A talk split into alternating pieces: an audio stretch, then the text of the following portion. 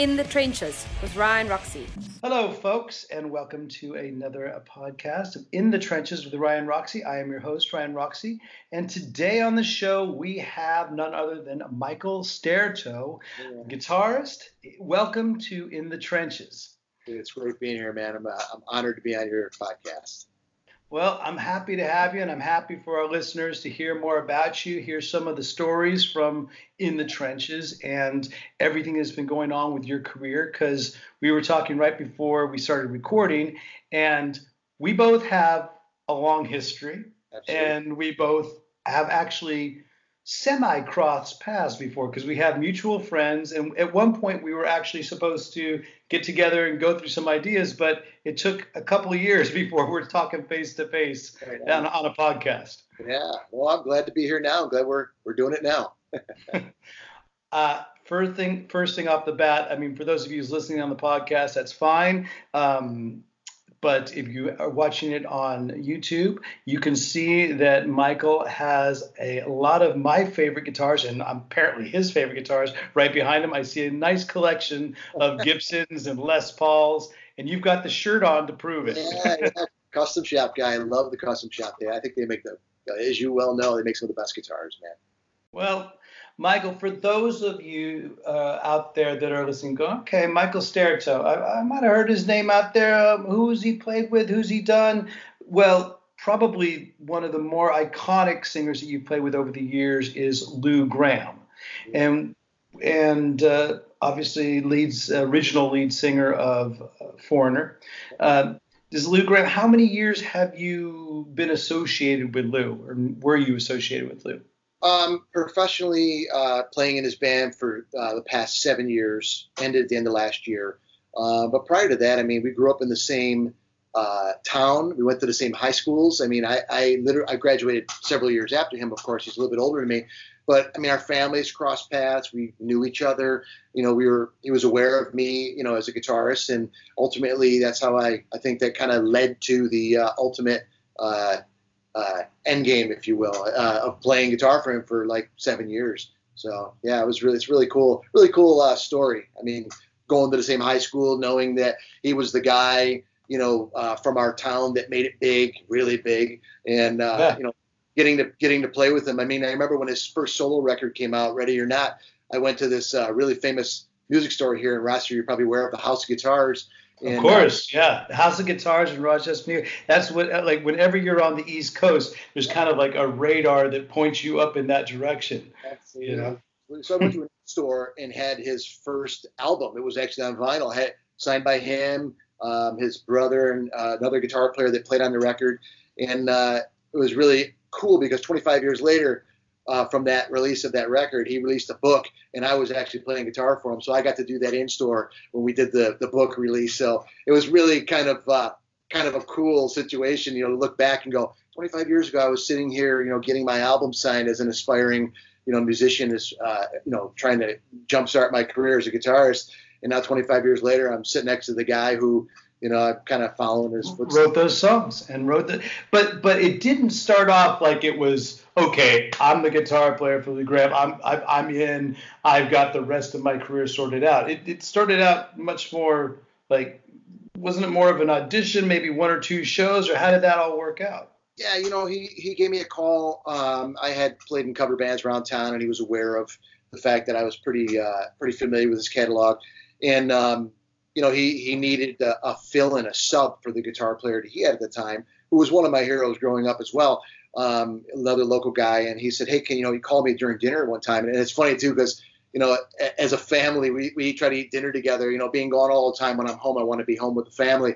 So when the phone rings, you know, like we're not answering the phone at dinner time, but I, I, looked at my cell phone and it said, you know, no caller ID. So I was like, oh, this has got to be one of those uh, phone solicitors. But I answered it. and I'll give him the business. You know, who the hell are you for calling me at dinner? You know, I picked it up and it was Lou. you know, and I'm glad I picked it up because you know he basically said, hey, I, you know, I, are you available for like three or four shows? I need you to sub for the guy I got now. Who has some conflicts, and uh, if if you're available, I'd like to uh, have you down on Monday or Tuesday of the following week to to you know kind of audition. I want to hear you play with the band.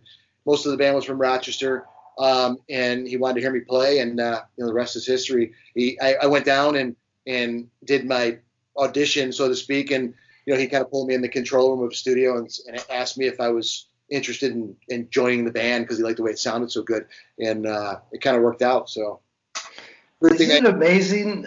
Isn't it pretty amazing the way that you know you you're offered that shot, you're offered that chance, and it's only maybe it's three or four shows, or and that's your window, but you make the most of it, and how those few shows can actually help an entire career. Oh, absolutely, and I, I think you know the the key elements of that was being very familiar with the material and preparing and over preparing. So when I went in there, I mean, knowing that it's an iconic catalog and an iconic singer, you know, it needs to be done the right way. So I really went in prepared and knew, made sure I had my T's crossed and my I's dotted. And, uh, you know, I went in, I kind of went in for keeps in the back of my mind, not really knowing, you know, how it was going to go. But, you know, I, I, really wanted to go in there and kick ass and, and, and, and really be noticed. So it worked out.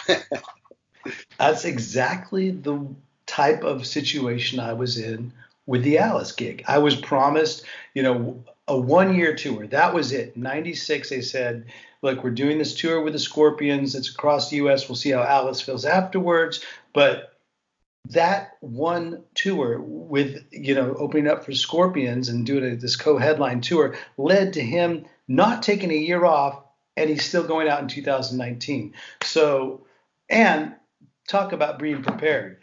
I mean, I, I, I, I think at that point I had tried to learn not just the lead guitar parts. I tried to learn every rhythm part, and I tried to like in case that sort of situation would happen. So I think preparation is key. Absolutely, absolutely. I mean, With, my policy has always been over prepare. If he wants you to learn five songs, learn ten. If he wants you to learn, you know, just this record, learn as many rec- many songs off as many records as you can, just in case he throws a curveball at you. You know, and and and that worked out too because we'd be at sound check and not even know he was there yet, and we were playing stuff from the first album like the Damage Is Done or something like that, just for just to screw around, and you know that kind of sparked. You know, at War with the World, that kind of sparked him to go, you know, I want to add that to the set. It sounds really good. So it was really, really, really a benefit that I was, you know, I was ambitious and, and went deep like that. So I would, I would recommend anybody in that situation to do just that, you know. And here's the thing. Every time during the podcast of In the Trenches, and I get to talk to a lot of talented musicians, and you know, especially guitar players, is my sort of forte of what I like to dive into your heads.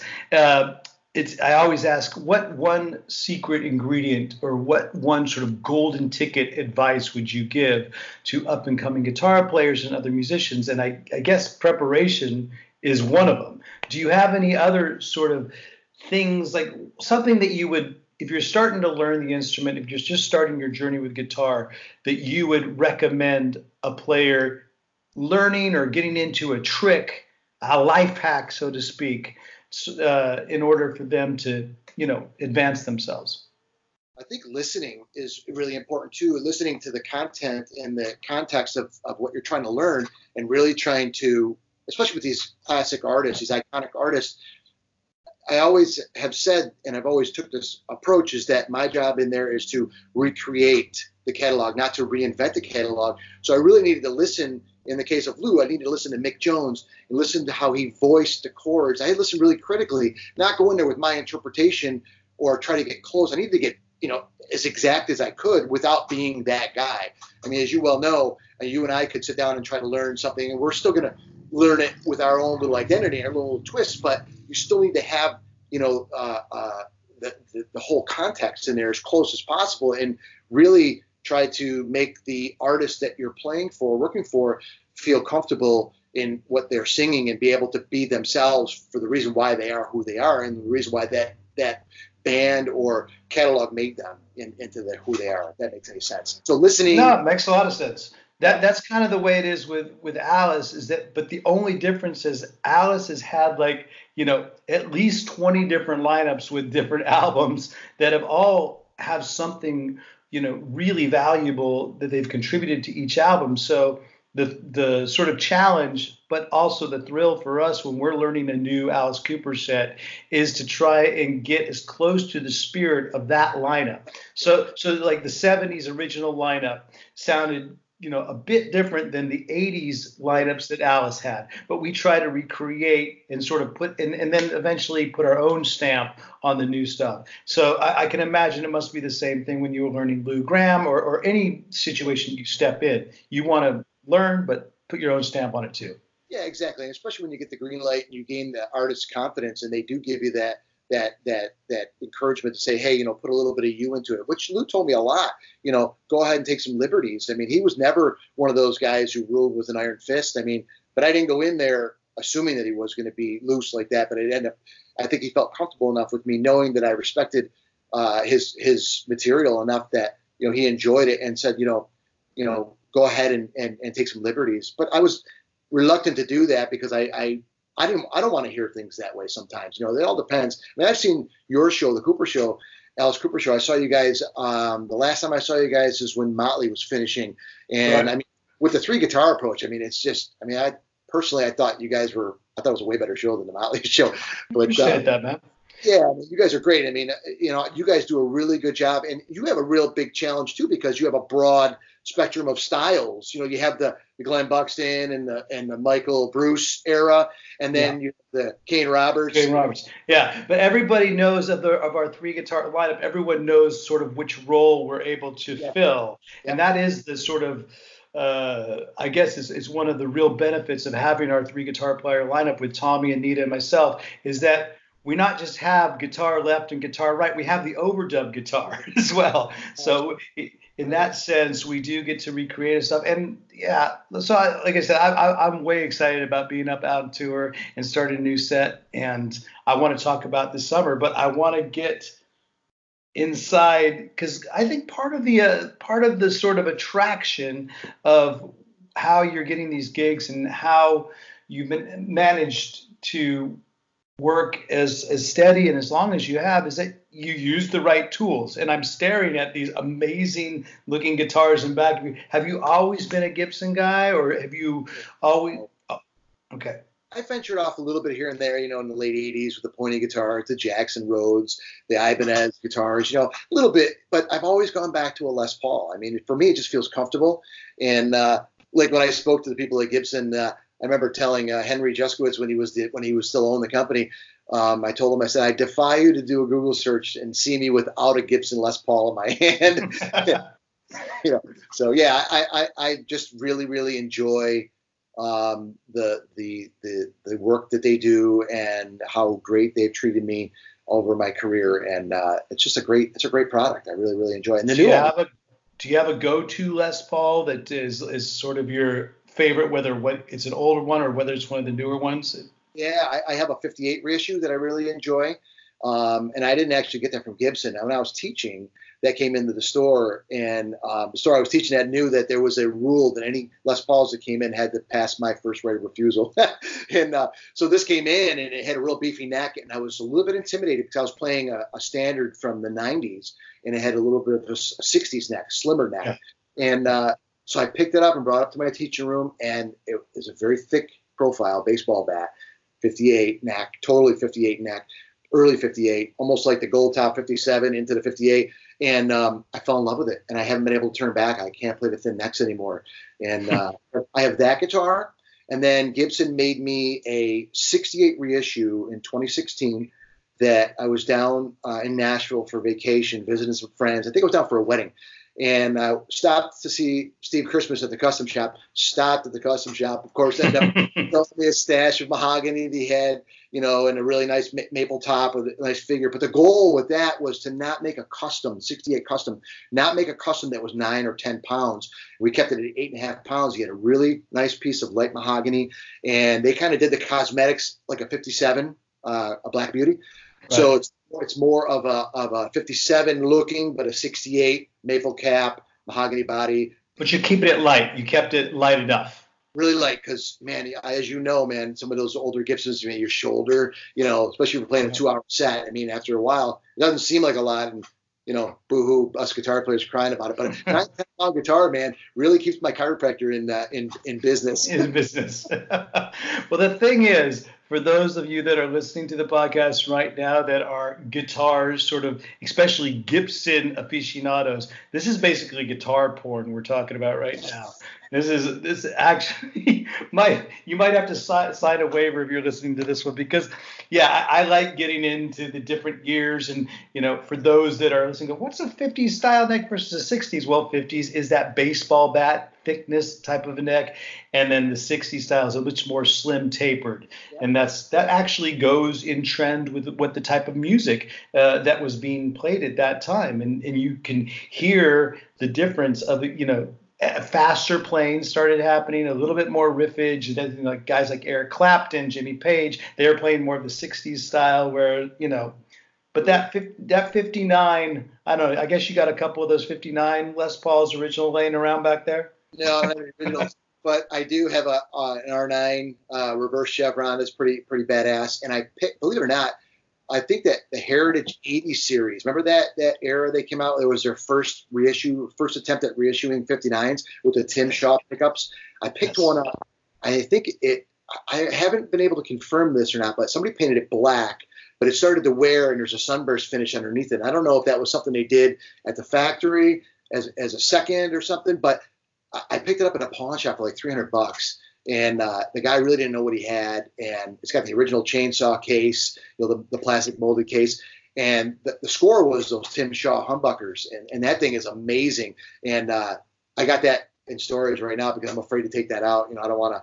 You know, it's it's a great guitar. Sounds great, real dark. It's nice. I think it's pretty amazing that you have an actual pawn shop guitar like success story because yeah. there's so many of us. You know, when we're on the road, we're, we're looking at these pawn shops. But they, you know, let's be honest. I mean, they've been combed through. You know, it's like it's like the old guy on the beach, eh, you know, in Florida Beach, with wearing a thong and a metal detector. Yeah, they, they've definitely combed most of those great guitars out. But you found one, and I'm, I'm happy that you did. my, timing, my timing was impeccable. You know, with that, I was it was just it was probably just luck was luck. Yeah. Well, you know, I found my Les Paul, my dream Les Paul, the one that uh, I'm actually was just showing you earlier before we started the podcast. It's a 78 uh, Gibson Pro, Les Paul Pro.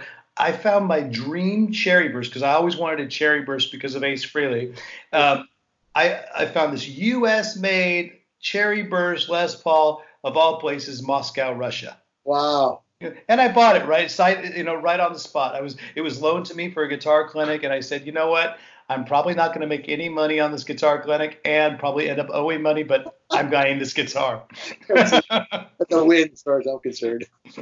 Well, if you're playing those guitars, you're obviously playing them through some amp, and I, am I'm, I'm just going to go out on a limb. I'm going to take a wild guess because if you're like me, yeah. you're going Gibson Les Paul through what a Marshall JCM 800. 800. Yeah, I, I like the 2205s, the the two channel, which the clean channel really was useless, but the uh, the overdrive channel with the extra preamp tube in there was phenomenal. I used the I used the 50 watt versions of those. I think that the 100 watts are just a little too much.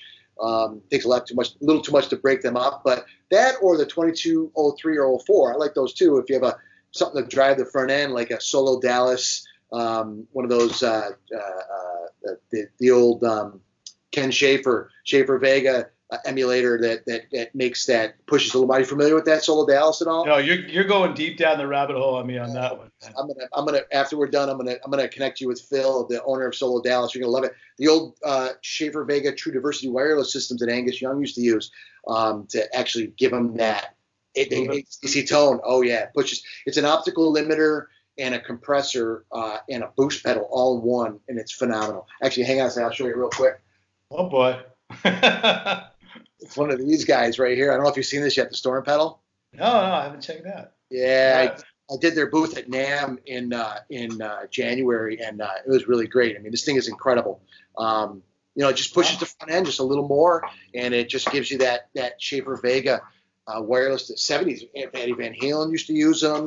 I mean, every, everybody used to use them. So it's really, really well, cool. this is a good this is a good reason for people that are listening to the podcast to actually go watch it on YouTube now because you just showed the actual pedal that it comes from. So if you want to check it out, Michael ha- owns one, and then you can track him down. I'll give you information about how to uh, get in touch with him at the end of the podcast.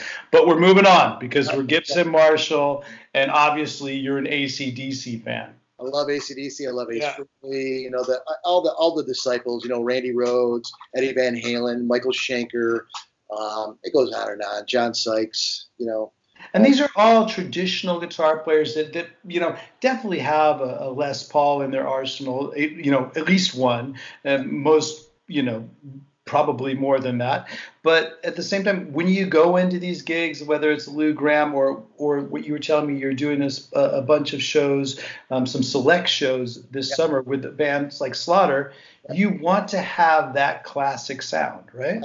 absolutely. And uh, you know, it's essential to have that right sound. That's another element too. Is you, you know, we were talking earlier about what what are what's a good approach to to getting these gigs and you know getting the sound down. It goes hand in hand with listening and uh, you know playing the parts and having the right sound. I mean, you'd hate to go in, you know, with a with a transistory, you know. I don't want to. I don't want to offend anybody with an amp manufacturer, but you just really got to try to capture the essence of the person you're trying to you're trying to replicate. Yeah, no, you're safe inside here. We're we're pretty much uh I'm a pretty much all tube guy. I have found an amazing uh it's in it actually is a tube rig um, that I use for my club rig called the uh, Amp One by BluGuitar. I don't know if you Yes. checked it. I don't know if you heard that. Actually has a, a nano tube in it, and that's the closest thing that I've found to a uh, like sort of a portable fly rig amp that I can put in my suitcase and I can replicate what my JCM 800 was. You know, that's that's the one thing about uh, modeling amps that that it doesn't confound me. I understand the allure of having modeling amps, but they're modeling amps that I already own. I already have a JCM 800, so and I have a Les Paul. So if you want the sound of a uh, of a JCM 800 through a Les Paul through a JCM 800, I have that. Just Right. go with it. I, I know it weighs a ton, but if you have if you have a, a, a great guitar tech that'll set it up, tune the instrument, and hand you a cold beer, I mean, use that, right? you, you being a Marshall guy, what, what's your Marshall choice of uh, uh, Marshall du jour? What's your what's the model you go to? I go to the JCM 800s. I, I really do, and, and, and I I have three of them at the moment. One of them I did a I did a wicked trade with Pat Simmons of uh, the Doobie Brothers. Yeah, so yeah. Actually I actually have an original Doobie Brothers JCM 800. I traded him uh, a Sun uh, Model T amp Okay. you know, straight across for it. He liked the sound of that amp, and it is a great amp. It, it pushes air. It's all, you know, it, it moves air. I I was using the the Sun Model Ts when I was playing with Slash in the Snake Pit band because Oh. Slash, you know. I, when you think of Marshall, you almost he's very synonymous with uh, Marshall Gibson. So I needed just a tiny bit different of a tone, and those Sun Mar- uh, Model Ts did a good job for, for that. But like I said, and I'm open to suggestions. I'm open to modeling amps. That's why the the, the amp one and, and blue guitar sort of came into my world. I needed something to to use for quick fly rigs. And I'm always saying, you know, I'm, until somebody invents, uh, you know, a better recipe for rock and roll, Mhm. I'm sticking with, you know, Gibsons through Marshalls. Yeah. not, not to say I, I- got my Strat. I, I, got my Never Say Never Strat. At Palermo Guitars make me a, a really beautiful Strat, and, and and it's got. But you know, I, I keep it with the humbucker in the back. Are you Oh. pretty much a, a humbucker guy? Yeah, humbucker guy. In fact, I've been I've been toying with the idea of getting a telly and putting buck, humbuckers in there, and uh, thinking about you know something like you know with a with a uh, a heavy body, an ash body, maybe with a like a like a maple neck with a rosewood board, throwing some humbuckers in there. And uh, I've been toying with that idea, but I really haven't f- quite found exactly what I want to do yet with that. But yeah, I'm, but I'm primarily you know custom buckers. Um, generally, what the custom shop gives me, I've, I've had a lot of luck with them. I mean, I really haven't switched out. I had some opportunities to switch out for some other companies. Sure, uh, the Doug Aldrich model, I, I really was impressed with. Um, some Duncan stuff, and uh, but I, you know, I get nervous. You know, I mean, I don't want to get out there and, and have to start doing surgery or you know have somebody change things out. When something works, I like to stick with it. You know, and, and if I know it works, if it ain't broke, don't fix it. you know. Well, the good news is you're working and you're working throughout the summer. Hopefully, our paths cross again because um, you're going to be doing some select shows with Slaughter. And uh, how is that? How did that whole gig come about? And how is and where do you see it going? You know, it, it's it's really ironic. It came through a couple of different channels. Um, I was listening to another podcast that Mark was on, and I had heard that he kind of suggested that he might be having an, having some opportunity to to branch off while the guys that he has in his band generally are out with Vince Neil. And I we follow each other on social media, and I decided to send him a, a message, you know, just to see if indeed it was true. You know, I, I would love to uh, have an opportunity to talk to him about possibly doing something. And then he, he had called a friend of mine, a good friend of mine, uh, uh, who's a guitar player, used to play with, with Warrant, Billy Morris. I don't know if you know Billy Morris or not. Yeah, I know Billy. Yeah. And Billy had called me and said, "Hey, you know, I just got a call from Mark asking if I could do if he could do some shows." And he really he he was obligated with another artist or some some stuff, some businesses that he has in Cleveland, and he recommended me. And he said, "Well, Mark's going to be calling you if you're interested." I said, "I'm I'm totally interested," because the whole it, it was ironic that you know like a few weeks before I had sent Mark a message and um, and I wasn't sure if he read it or not.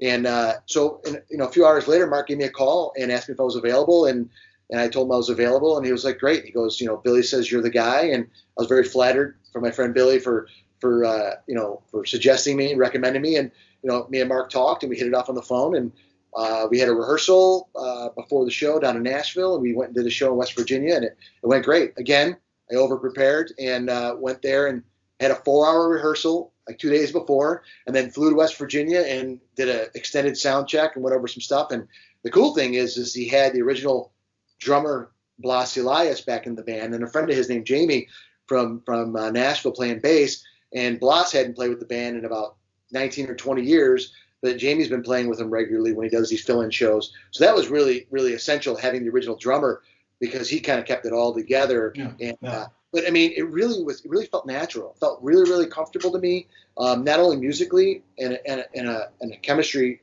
aspect as well, but just when I met them, I had never met them before and in person, and uh, we, we, had crossed paths, but it's just an acquaintance. You know, we would do a, a, festival, and they were on the day before, we were on the day after, or vice versa, and maybe you'd pass each other at the hotel or at the airport, or you know, transportation bringing you back and forth, whatever how how those things work. But it was never like a, a comprehensive conversation. And uh, when I got together with him, I just really felt really, really comfortable. I mean, Mark's a really great guy. Blas is great. Jamie was great. Um, very comfortable. Uh, I really enjoyed the the show that I did already, and I'm looking forward to the rest of the shows. I mean, it's, it's uh, the music's great. Um, I was always a fan of the music, you know, when the in the ni- early '90s when they came out, and uh, it's ironic how that all works out. So I'm hoping uh, I'm hoping things go the way they should. Well, hey, I mean, at the end of the day, doesn't it all come back to the hang. You got to be prepared, like you are over prepared, and and you got to know you got to know the songs, and you want to show up on time, yep. and you and you want to have a good attitude. But it's the hang. It's the hang with these musicians. It's the hang with these guys. That's so underrated. I think sometimes about like getting a gig and then not just getting the gig, but maintaining the gig, hanging out with these guys. Absolutely, you know, and, and that's important too. Is that hang and also too the way you interact with the fans i think it goes hand in hand with the people you're playing with is one thing i've always prided myself it was a, it was a, a always a goal of mine is to i always remembered how i felt when i met people that i admired and how they made me feel whether it was good or bad. And it's always a disappointment when you meet somebody that you idolize and you walk away going oh man what a, what a jerk that guy was or you know they really didn't make me feel too good. And i always made it a point um, to try to make a good impression on people and really let them leave with a, a, really good experience. to Go, wow, you know that was really cool because it reminds me of a, when before I was touring heavily. Um, coming up in the business, I, you know, I wanted to learn every aspect of this business. So I went to work for a concert promoter here in town, and I was a production runner. I worked in hospitality. I set up dressing rooms. I brought bus trays of alcohol and, and beverage to the bus to the stage. And one of the concerts that I did was Ronnie James Dio, when uh, after Viv was in the band, I think Craig Goldy was the guitar player of the band, and Ronnie um, was so warm and congenial, hospitable. In fact, at the end of the show, I was putting furniture away in a storeroom, and he was walking around saying thank you to everybody on the crew no matter what the capacity of your job was. And he walked in the room and I'm putting, I'm helping furniture, trying to push it in this closet.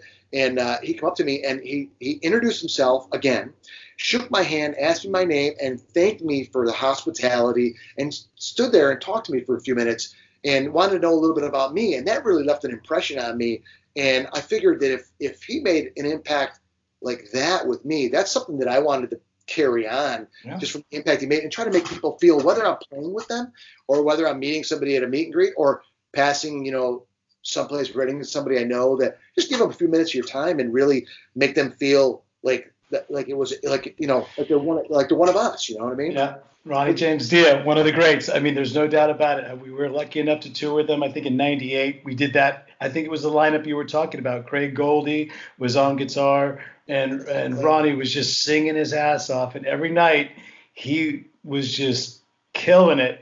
And every single night after the show, he he you know walk by our dress room, he'd say, guys, you know, and he'd say our names. And he'd say, hey, you know, Ryan, have a great show tonight, and uh, you know, go kick some ass. And years later, he still remembered our names. He still remembered my name. I saw him at a, at a mutual concert. That we were seeing someone mutual, and I mean, it's those types of acts that go so far because they're just inspiring. And and I, I feel so much the same way that you do about treating the fans um, with respect because you treat fans with respect and give them inspiration. They're going to do exactly the same for you. Yeah, yeah, and you know, I like to I like to refer to them as friends. Sometimes I think fans is kind of kind of you know, even though they are fans, I, I like to treat them and, and refer to them as fa- as friends because they do become friends. Because a lot of people come to multiple shows, and uh, you know, if it wasn't for them, I mean, we wouldn't get to do what we do. I mean, they're they're really part and parcel in supporting us and you know, buying our solo material, buying our merch you know, um, following us on social media, you know, championing our journey, you know, that they, they really are, are just as much uh, uh, part of what we do as, as, as us, what we do, you know.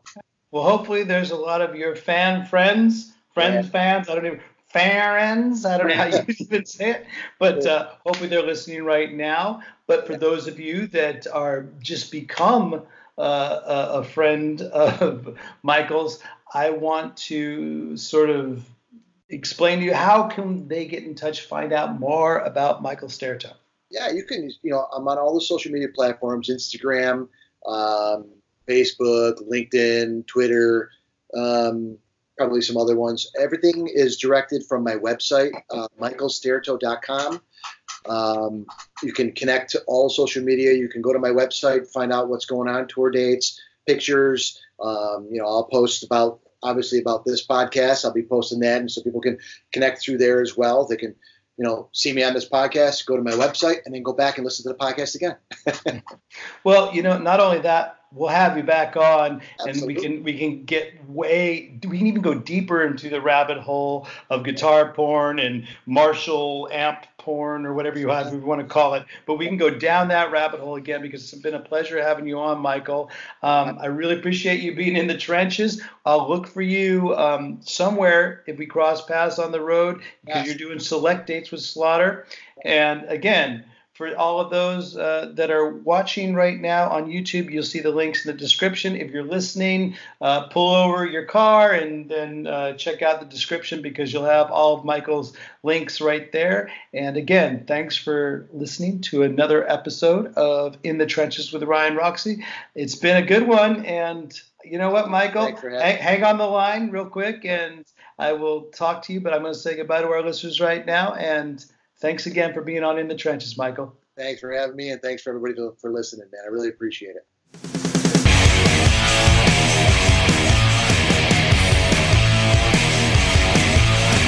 In the Trenches with Ryan Roxie.